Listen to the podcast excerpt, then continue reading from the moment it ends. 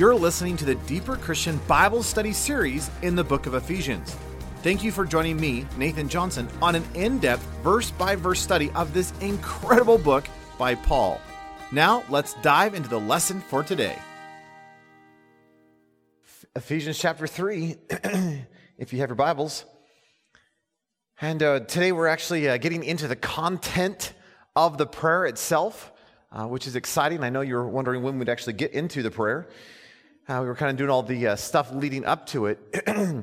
Uh, but again, I want to read the entire section, which is verse 14 down to the end of the chapter, just so it's fresh in our minds this morning. so if you have your Bibles, Ephesians chapter 3, starting in verse 14.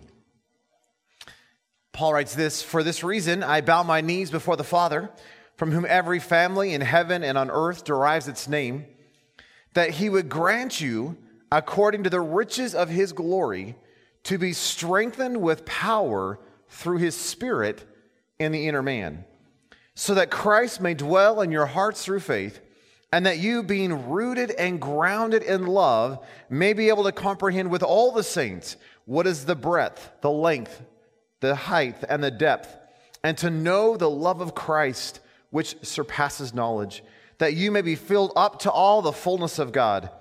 Now, to him who is able to do far more abundantly beyond all that we ask or think, according to the power that works within us, to him be the glory in the church and in Christ Jesus to all generations, forever and ever. Amen. Uh, again, we've been walking through these first couple of verses, and uh, last time we began uh, to get into verse 16, and we were looking at the according to the riches of his glory. And again, this whole prayer is flowing out of this reality uh, of according to the riches of his glory. And uh, it's interesting that what he mentions in the first thing in verse 16, uh, you could argue that this becomes the foundation for the rest of the prayer uh, that everything else that he's going to be praying in verses 17 uh, onward flows out of the reality of verse 16. And again, let me just read verse 16. Uh, he says that he would grant you to be strengthened with power through his spirit in the inner man. Paul says, Oh, do you know what I'm longing for? Do you know what even all the rest of the stuff I'm, I'm about to pray is going to flow from? I am praying that God would give you strength with power through his spirit in the inner being of who you are. Uh, what I'd like to do, if, if, it's, if it's okay with you, if it's not okay with you, I'm still going to do it, I guess. But uh, what I'd like to do this morning is just, I want to walk through a few of the key words in this passage and kind of unpack a few of the key words because unless you understand what is happening in the words, uh, and, in the passage of the context, in light of this whole thing, uh, I think you're going to miss the significance of what Paul is doing in this particular verse as he sets up this foundation for the rest of the prayer. Does that make any sense? Uh, so I just want to walk through a few of these key words. And uh, as we walk through that, you'll see how they are, they're all starting to fit together. And uh, hopefully by the end, it'll make some sense. Maybe. Uh, so at the very beginning of verse 16, Again, this is all according to the riches of his glory. But Paul says, I pray that God would give you or grant you. Uh, that word to give, it's, it's interesting. It has this idea of to bestow, it has this idea of to cause to be. Uh, and this one really excited me. It is to give rise or cause a new state in something. So it's, it's more than just, hey, I've got a $5 bill, I'm going to give you a $5 bill. This is an illustration. Don't expect this. But, you know, I, hey, I'm going to give you a $5 bill. Yeah, that, that, there's that idea in the passage because there's this giving, there's this bestowing idea, but it really has this undercurrent that there's this new reality that's going to come about because of the giving. Ah, uh, so maybe the $5 illustration is not a good one. I'm going to give you a check for a million dollars. This is still an illustration. because as we learned last time, I don't have that. So I'm going to give you a check for a million dollars. You realize that if I gave you a million dollars, there would be a new state in your life. And you would suddenly live on a whole nother level, hypothetically. That, does that make sense? There's, it's that idea happening in the passage. Paul says, I am praying that God's going to bestow something upon you. I'm praying that God would give you something. But in the midst of the giving, it's going to cause a new state to take place in my life. Something is going to give rise in my soul, and it's going to really shift my life. Well, what is he going to give us? That's the whole passage that we're looking at. Paul says at the end of verse 16 that you would be strengthened with power through his spirit in the inner being. Uh, the word strengthened there, uh, it can be translated powered. So you're powered with power. Isn't that awesome? All right, I thought that was awesome. Uh, and there are two different words for power. Uh, the word strengthened, uh, it is the Greek word, uh, see if I can say this, kratio, kratio. And uh, it's interesting that the word, the root word of that is kratos which is this idea of authority, sovereignty, dominion, government, uh, power, strength. It's that idea. So that's the root word. And so when, when you get into our word, this uh, kratio, uh, it has this idea of to be strengthened. It has this idea to be empowered. It has this idea of to, it's, that idea that there's this strength, this force oomph, coming upon you.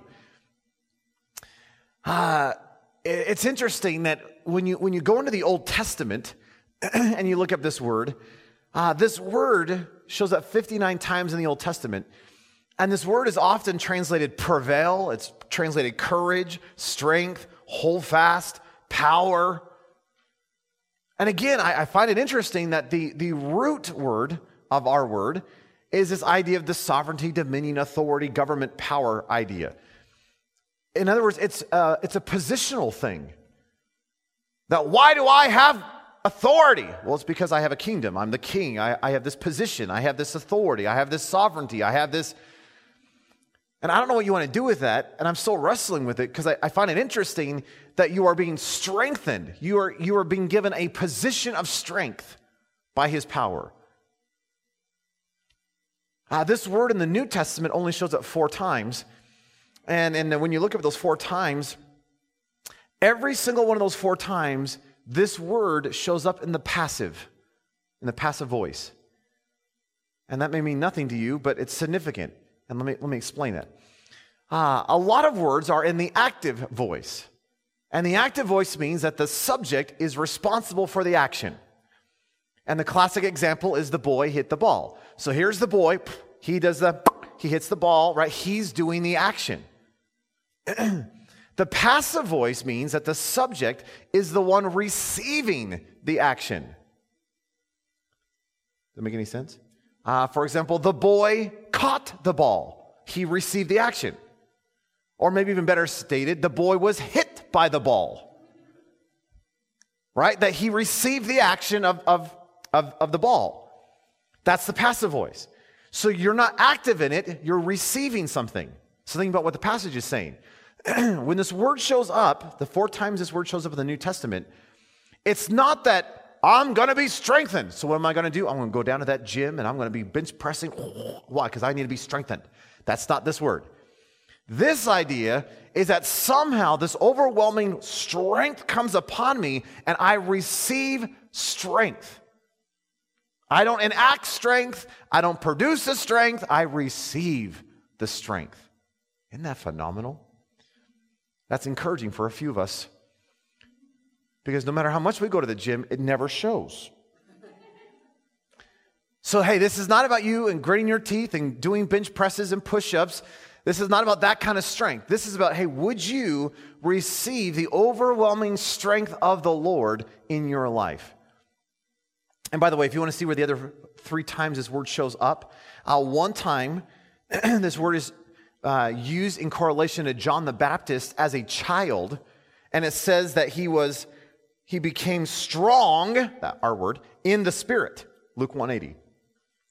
So here is John, and right before he goes off into the desert, as he's growing up as a kid, he is receiving strength in the spirit. And then he goes off and does his, his preaching. Uh, the other time this word is used is in relationship to Jesus being a child and it says in Luke 2:40 that the child Jesus continued to grow and became strong increasing in wisdom, and the grace of God was upon him. So, as Jesus was growing up as a little kid, what was happening? He was receiving strength. Not so much the oh, strength, but he was receiving this overwhelming strength of the Lord in his life. The fourth time, because it's in our passage as well, the other time this word is used is, I love this passage, 1 Corinthians chapter 16, verse 13. And uh, with the guys this weekend, we, we looked at this verse. Uh, 1 Corinthians chapter 16, verse 13. This is what it says. I love this. Paul is wrapping up his letter to the, the Corinthians, and he says, Be on guard, be on the alert, stand firm in the faith, be immovable in faith. Isn't that a great de- declaration to the soul? Don't move in your faith. And then he says, Act like men. And by the way, he's writing to the church. So, ladies, this includes you. Right? Which, which, which is actually going back to the Old Testament idea of be strong and courageous. In other words, buck up, do the manly, do the hard things. Be a man. And ladies, it's okay because the men are called brides of, we're the bride of Christ. So, you know, we're, we're part of that awkwardness. And you're like, oh, that's so precious. And then Paul looks at the bride of Christ and says, be a man. So we all get to have awkwardness in this. So, so listen to what Paul's saying. He says, Be on the alert, be on guard, stand firm or be immovable in the faith, act like men, and then he finishes it by be strong. That's our word. And then he concludes in verse 14, let everything you do be done in love. Oh, so I'm to act like act like a man and be strong. Yeah, but not like you're thinking. This is not, I'm going to act like a man. Oh, I'm going to be strong. Th- that's not in the passage. The emphasis of the passage is, hey, yes, I'm to do the manly thing, and yes, I, am hey, I'm to be the first sufferer, and all, all that, all that's contained in that. But I'm to be strong. How am I going to be strong? I'm going to have to receive His strength. That this is not about you and your ability and, and your muscles and, and you gritting your teeth and how many push ups you can do. This is all about would you be willing to receive His overwhelming strength in your life? That's the emphasis of the passage. And it's interesting, every one of those four times it shows up in the New Testament, it's not about self production. This is not about self effort. This is not about self accomplishment. This is not about this is not about you. This is about would you be open to receive the overwhelming power or strength of the Lord in your life? And again, the root word has this idea it's a positional thing. It's a positional strength.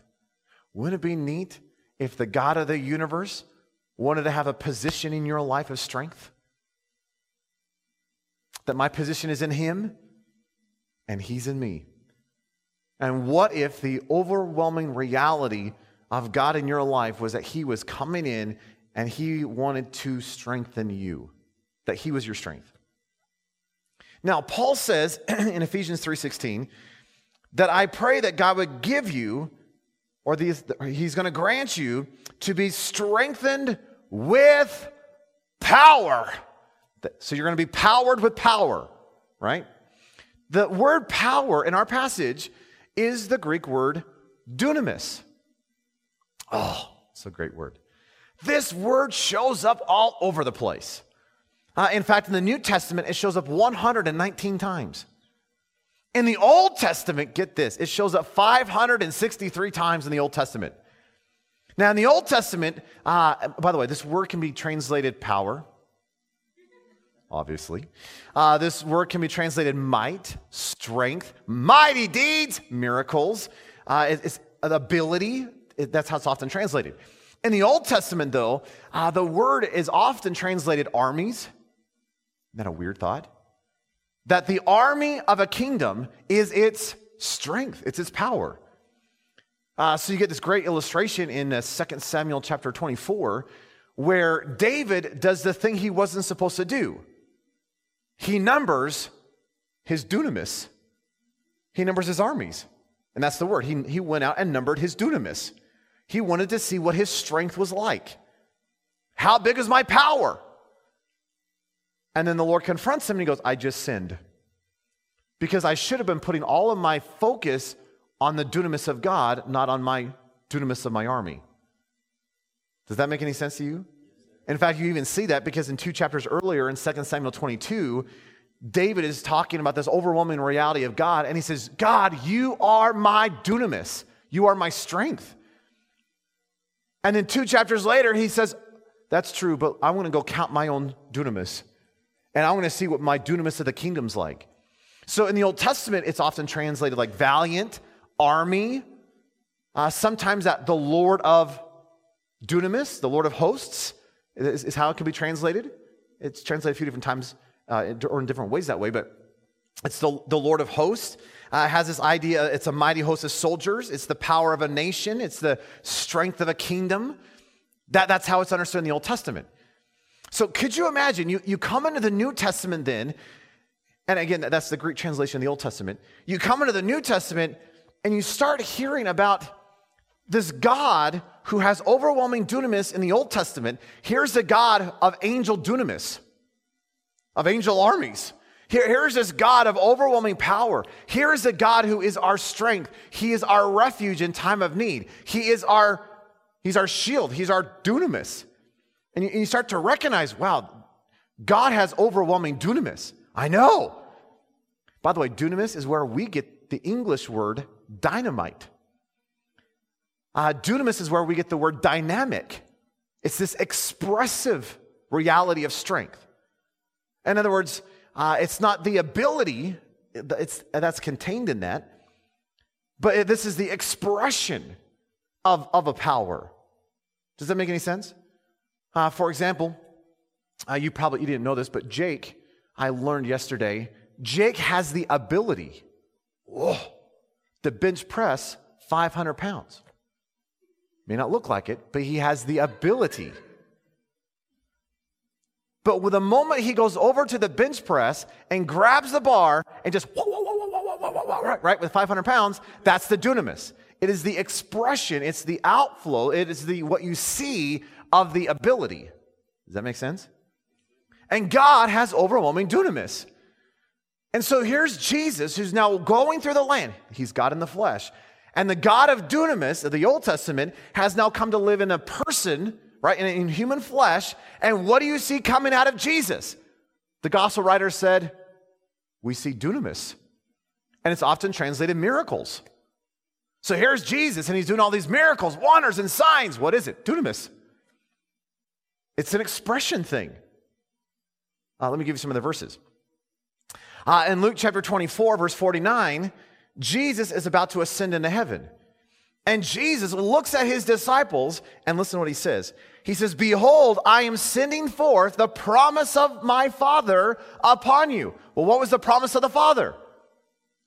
Holy Spirit. It's the Pentecost thing, Acts chapter 2. So Jesus says, Hey, I'm going to send forth the promise of the Father, but you are to stay in the city until you are clothed with dunamis from on high, until you're clothed with power. What is he talking about? The Holy Spirit. So it interesting that the Holy Spirit and this idea of power are often associated and related? Uh, you get into Acts chapter 1, verse 8. Hmm. In Acts chapter 1, verse 8, Paul uses the word dunamis. He's about to ascend. And so, of course, Luke is recapping this whole thing. And Jesus looks at his disciples and says, Hey, here's what I want you to do. I want you to stay in the city. And he says this, verse 8, but you shall receive dunamis when the Holy Spirit has come upon you. And you shall be my witnesses both in Jerusalem and Judea and Samaria and to the remotest parts of the earth. So when the Holy Spirit has come upon you, what happens in your life? Dunamis. Are you getting this? Uh, Acts chapter 2, verse 22. Pentecost has now happened. God has moved. The Holy Spirit has fallen. Man, God is just doing all these incredible things. And everyone looking at the disciples are going, Whoa, what just took place? And Peter stands up and gives this phenomenal sermon.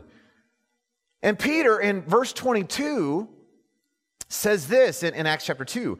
He says, Men of Israel, listen to these words Jesus the Nazarene, a man attested to you by God with dunamis, miracles, wonders, and signs, which God performed through him in your midst, just as you yourselves know.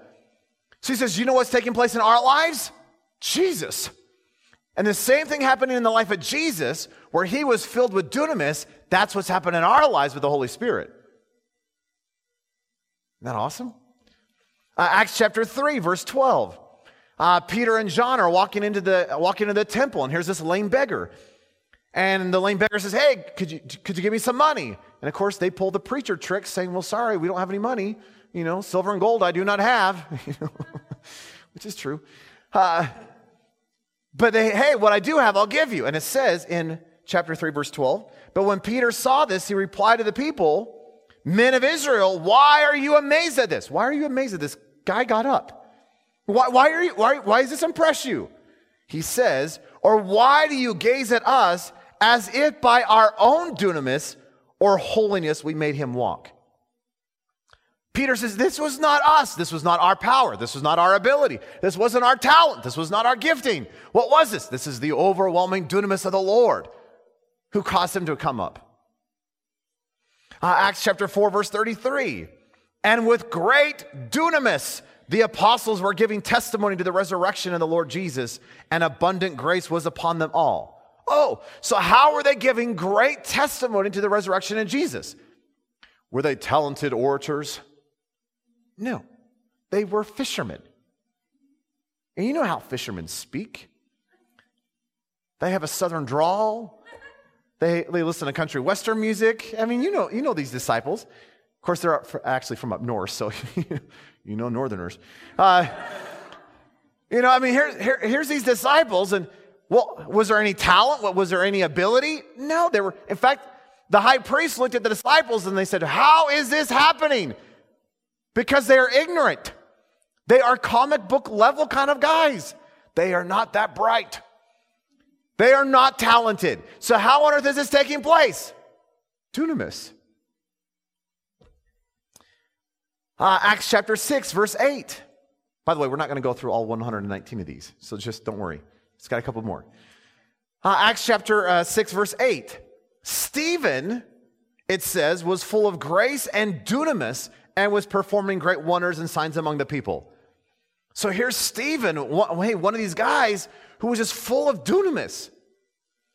Uh, Paul in Acts chapter 19, verse 11, it says that God was performing extraordinary dunamis by the hands of Paul. That here was Paul, and as he's walking down the road, God is doing all these incredible miracles through Paul. What was that? Dunamis. Isn't that incredible?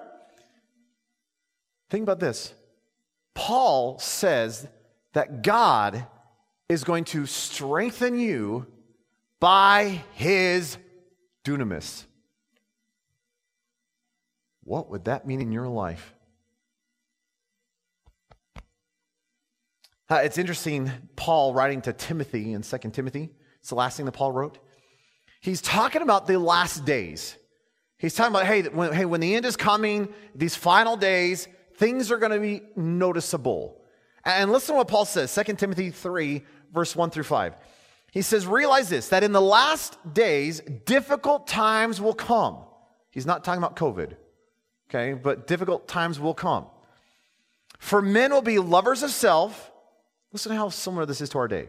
Lovers of self, lovers of money, boastful, arrogant, revilers, disobedient to parents, ungrateful, unloving unholy, unreconcilable, malicious gossips, without self control, brutal, haters of good, treacherous, reckless, conceited, lovers of pleasure rather than lovers of God.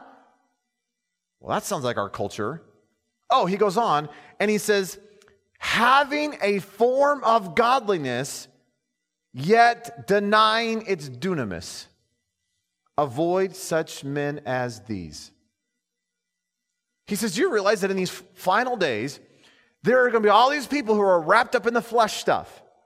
But there's also going to be people who have a form of godliness, that there's a form of religion, that they have all the motions and all the language and all the we have all the systems. Hey, we attend church and we, we do we, we know when to stand up and when to sit down. We, we know the performance, we know what to do and we have all this godly living and legalism and all this stuff of activity in the church, but there is no power. There's no dunamis. It's not full of the Spirit. The Spirit's not there. It's just this outward shell of religion.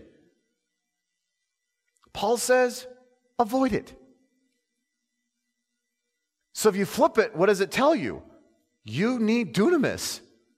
Hey, if you're going to function in this world, how are you going to function as a Christian? You better be functioning in dunamis. And this is not by your might, this is not by your power, this is not by your ability, this is not by your talent, this is by Him and His overwhelming strength, empowered by His Spirit.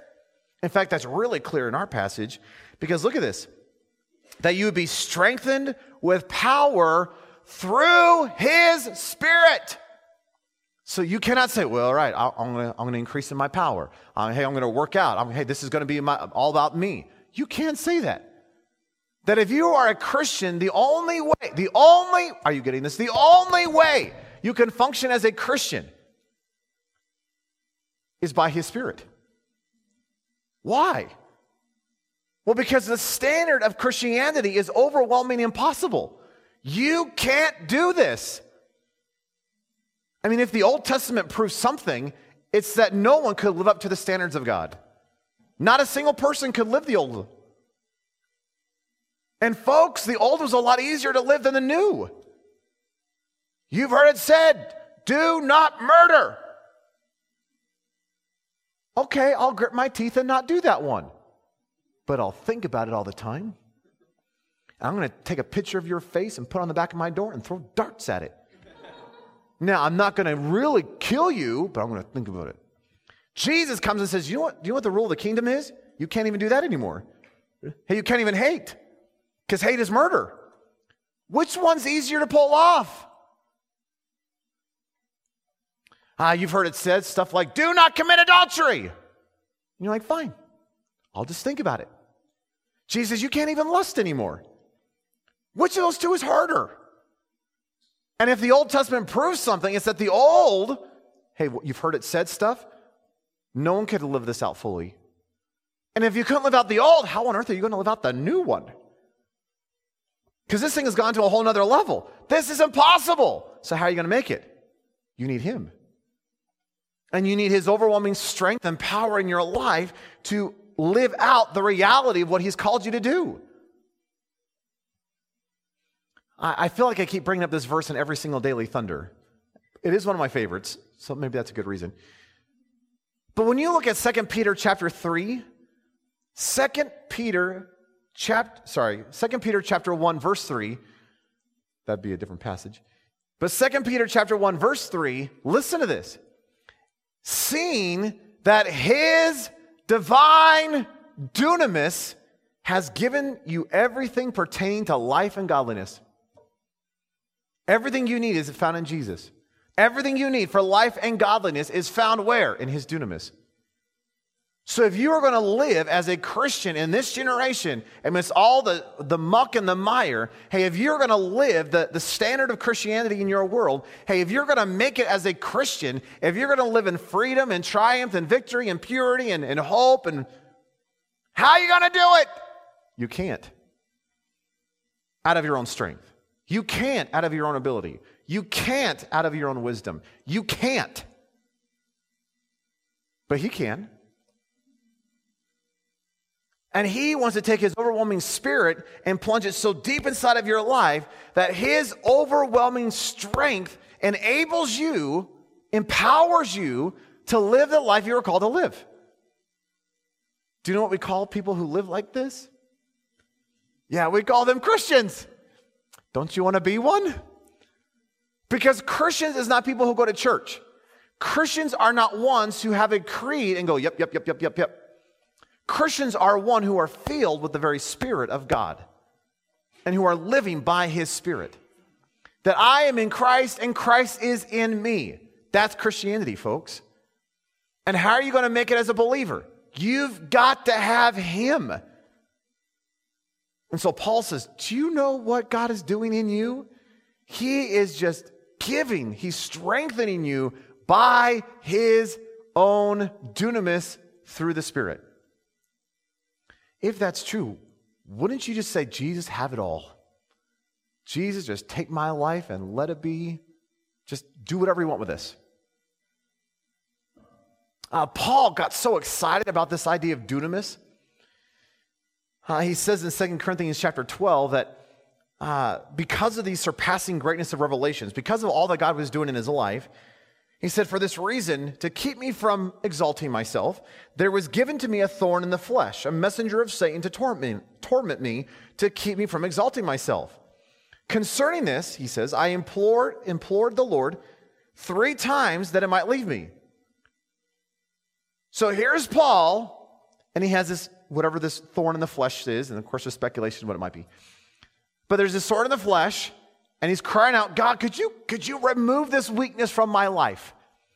And Jesus, listen what Jesus says to him My grace is sufficient for you, for dunamis is perfected in weakness.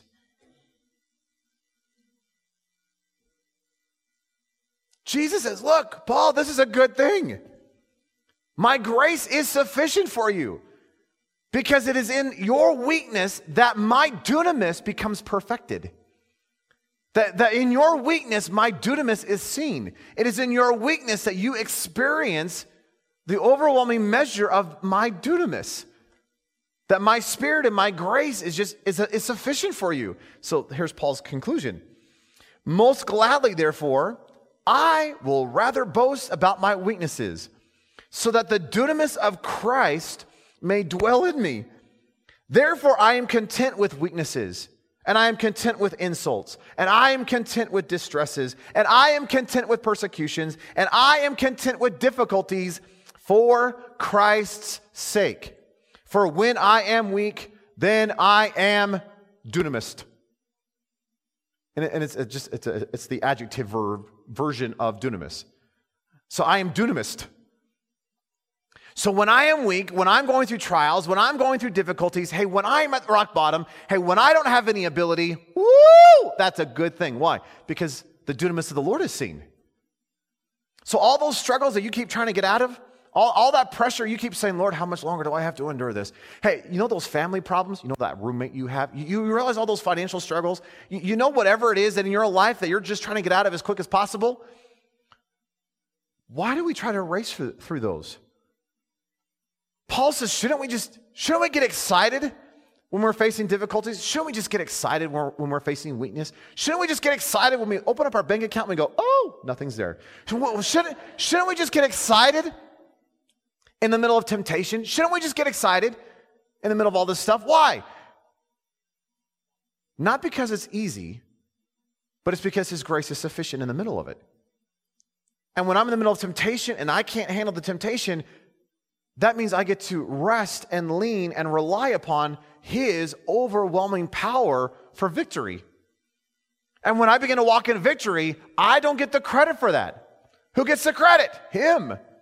Hey, when I'm going through difficulty and pain and weakness, and I go, God, I don't have it within me, so I'm going to lean and trust on you, and I'm going to surrender myself and depend and abide in you, and his overwhelming dunamis is seen, he gets all the credit. He's He's revealed in my life through the very things that I'm trying to get out of. So, wouldn't it be amazing if God is allowing you to, to, to go through whatever it is that you're going through so that you could experience His dunamis on a whole nother level?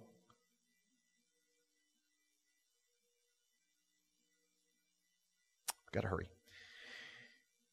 So, Paul is saying that, hey, I desire, I'm praying that you would be strengthened you be powered by power, right? You be, you be strengthened with dunamis through his spirit in your inner man, your inner being. Uh, that idea of inner being, it shows up eight times in the New Testament, and uh, sometimes it's used for being in a room, which is interesting.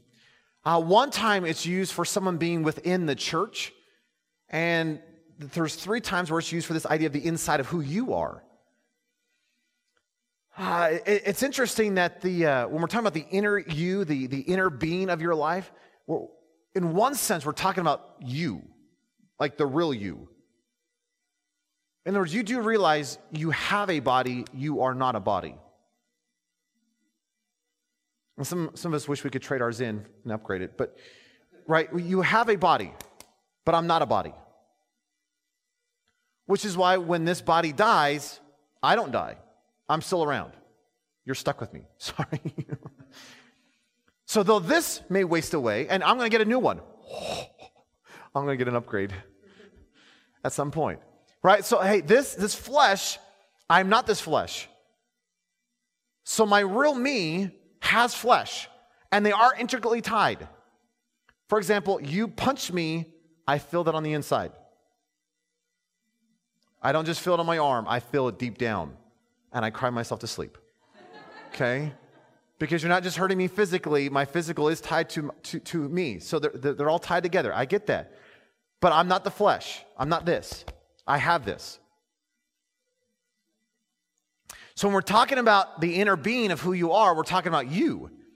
The Greeks defined the inner being as three distinct things it was the reasoning, like the mind, it was the conscience, and it was the will.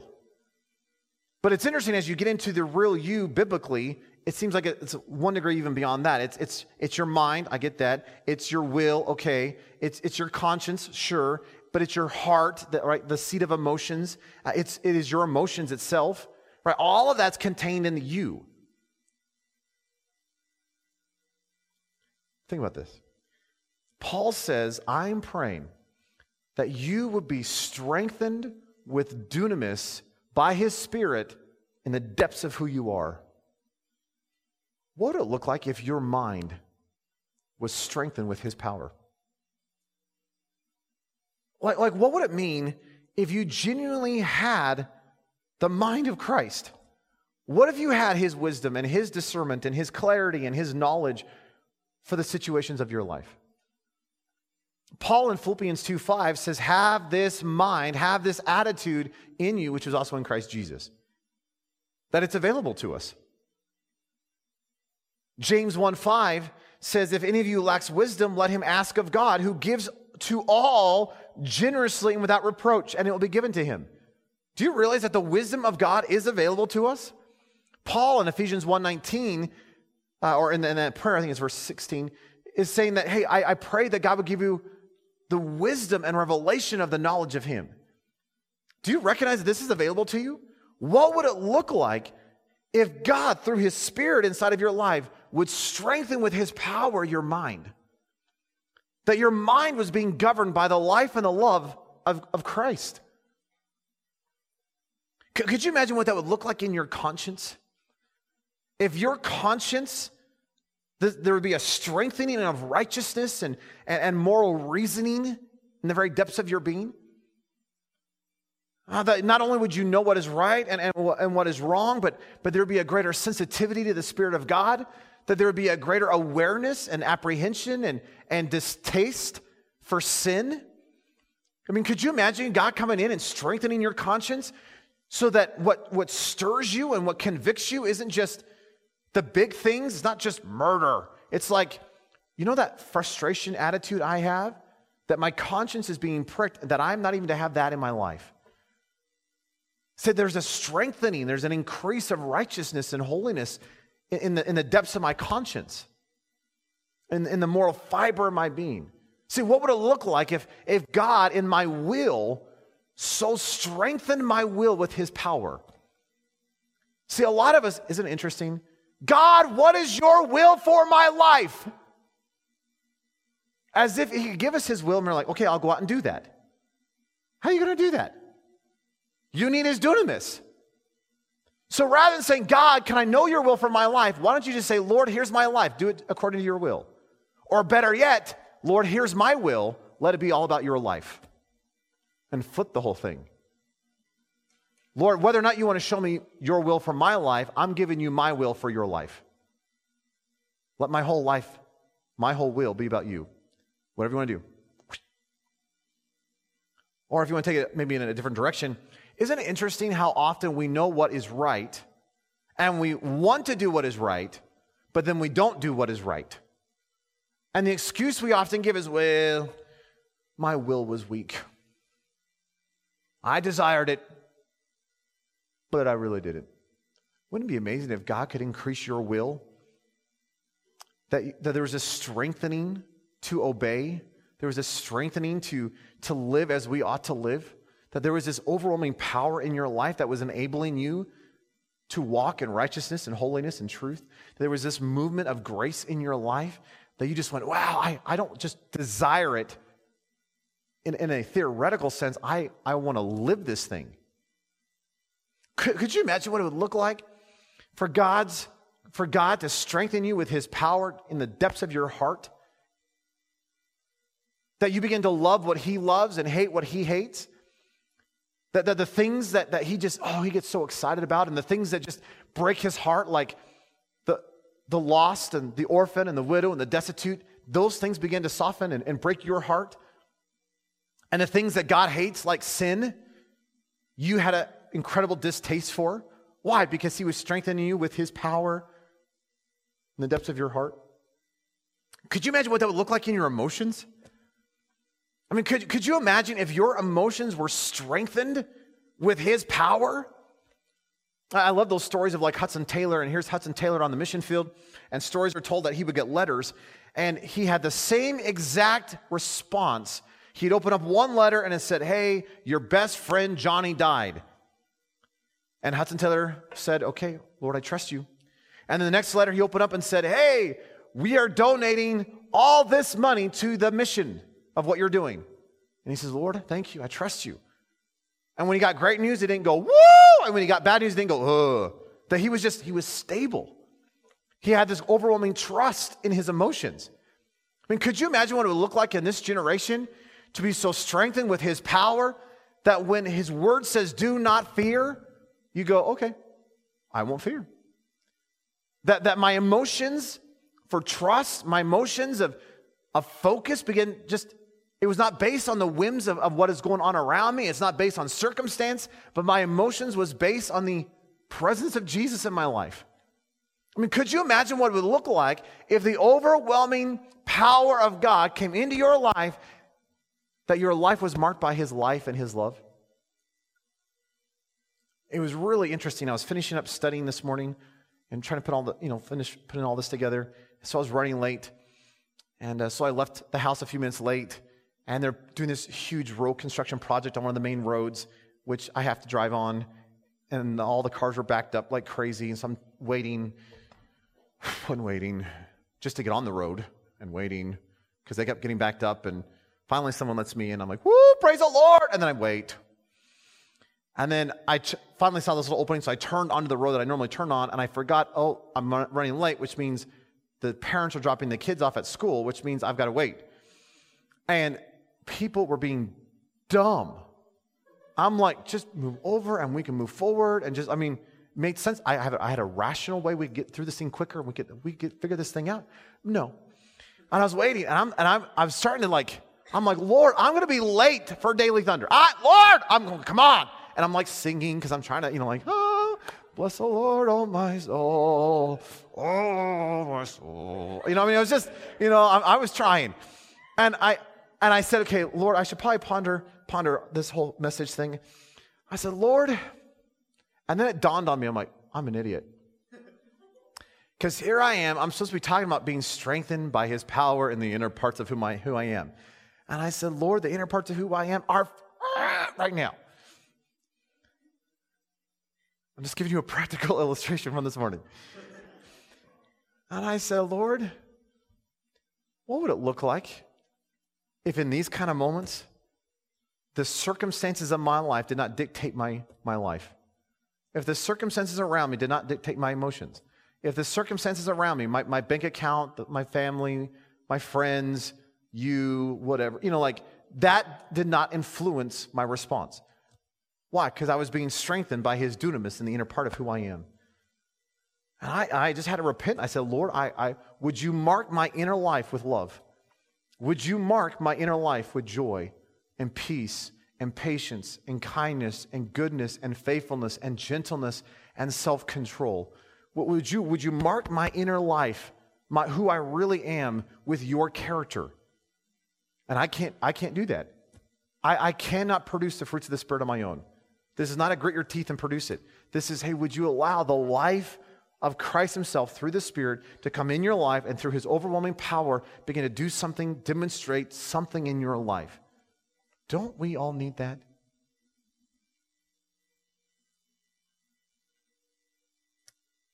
So look at this passage. Paul says, I'm praying that God would strengthen you with his almighty, overwhelming dunamis through his spirit in the very depths of your being. So, if you want a summary, let me give you a summary, summary really quick with five P's. It's a preacher thing. Number one, it's the power. We're talking about the overwhelming might, power, ability of God in your life. And again, it's interesting that it's often associated with the Holy Spirit.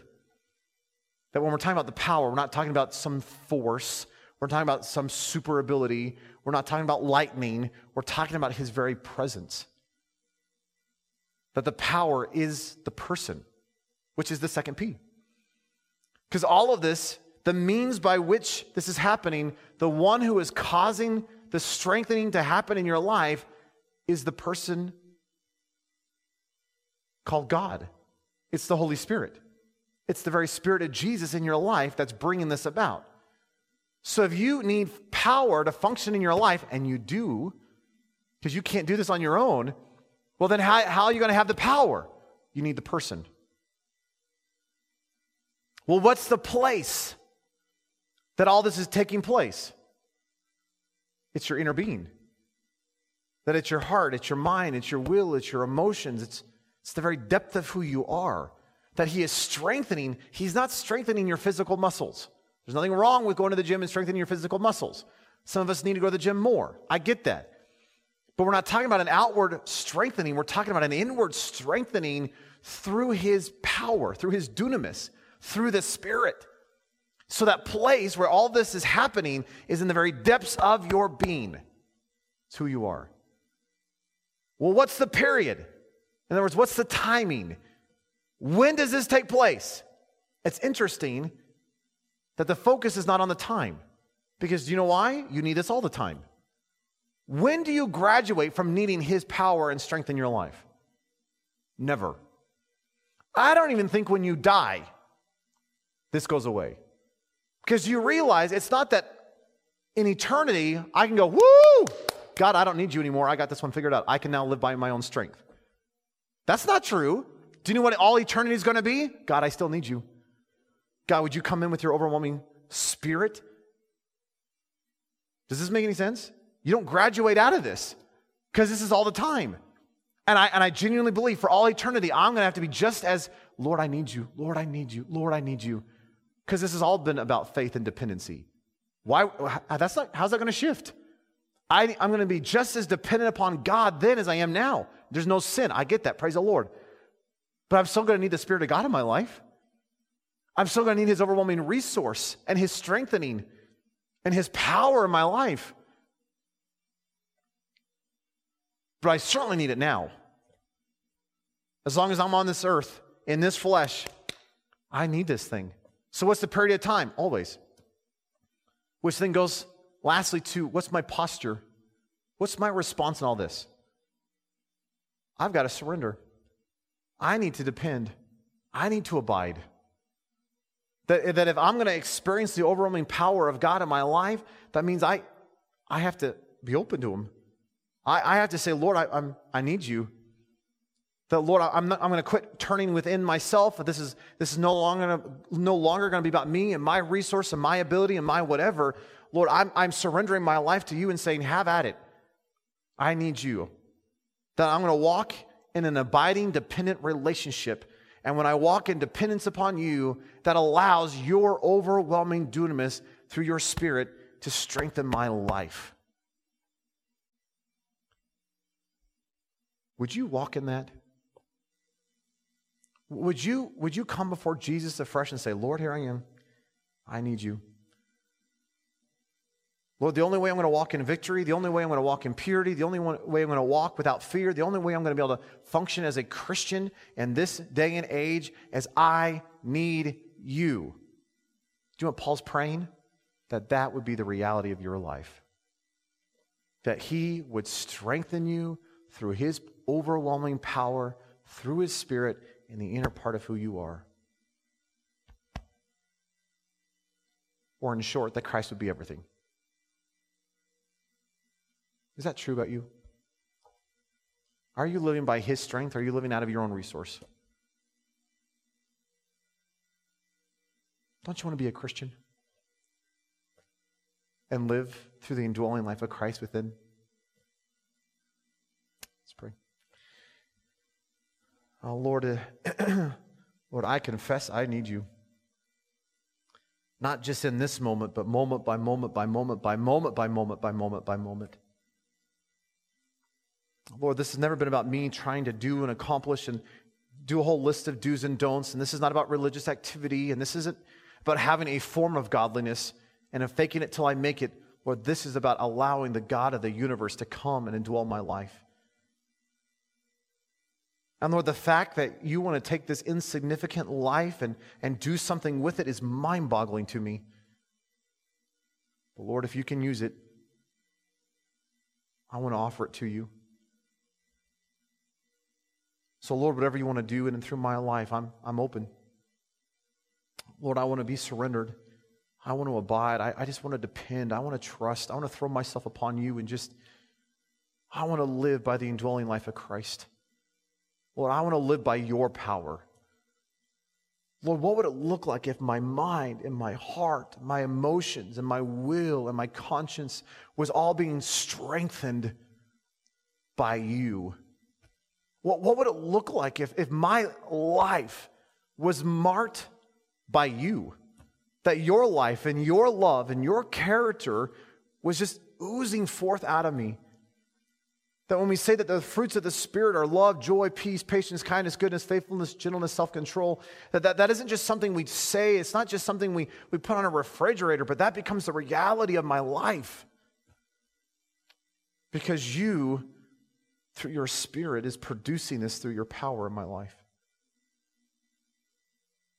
Lord, we need a generation of men and women who are not marked by themselves, are not living by their own strength, who are not gritting their teeth and trying to live out a Christian life, but rather they are being strengthened with power through your spirit in the depths of who we are. And that when the world sees us, they don't see us, they see you living in and through us. And Lord, I understand I need to walk in obedience.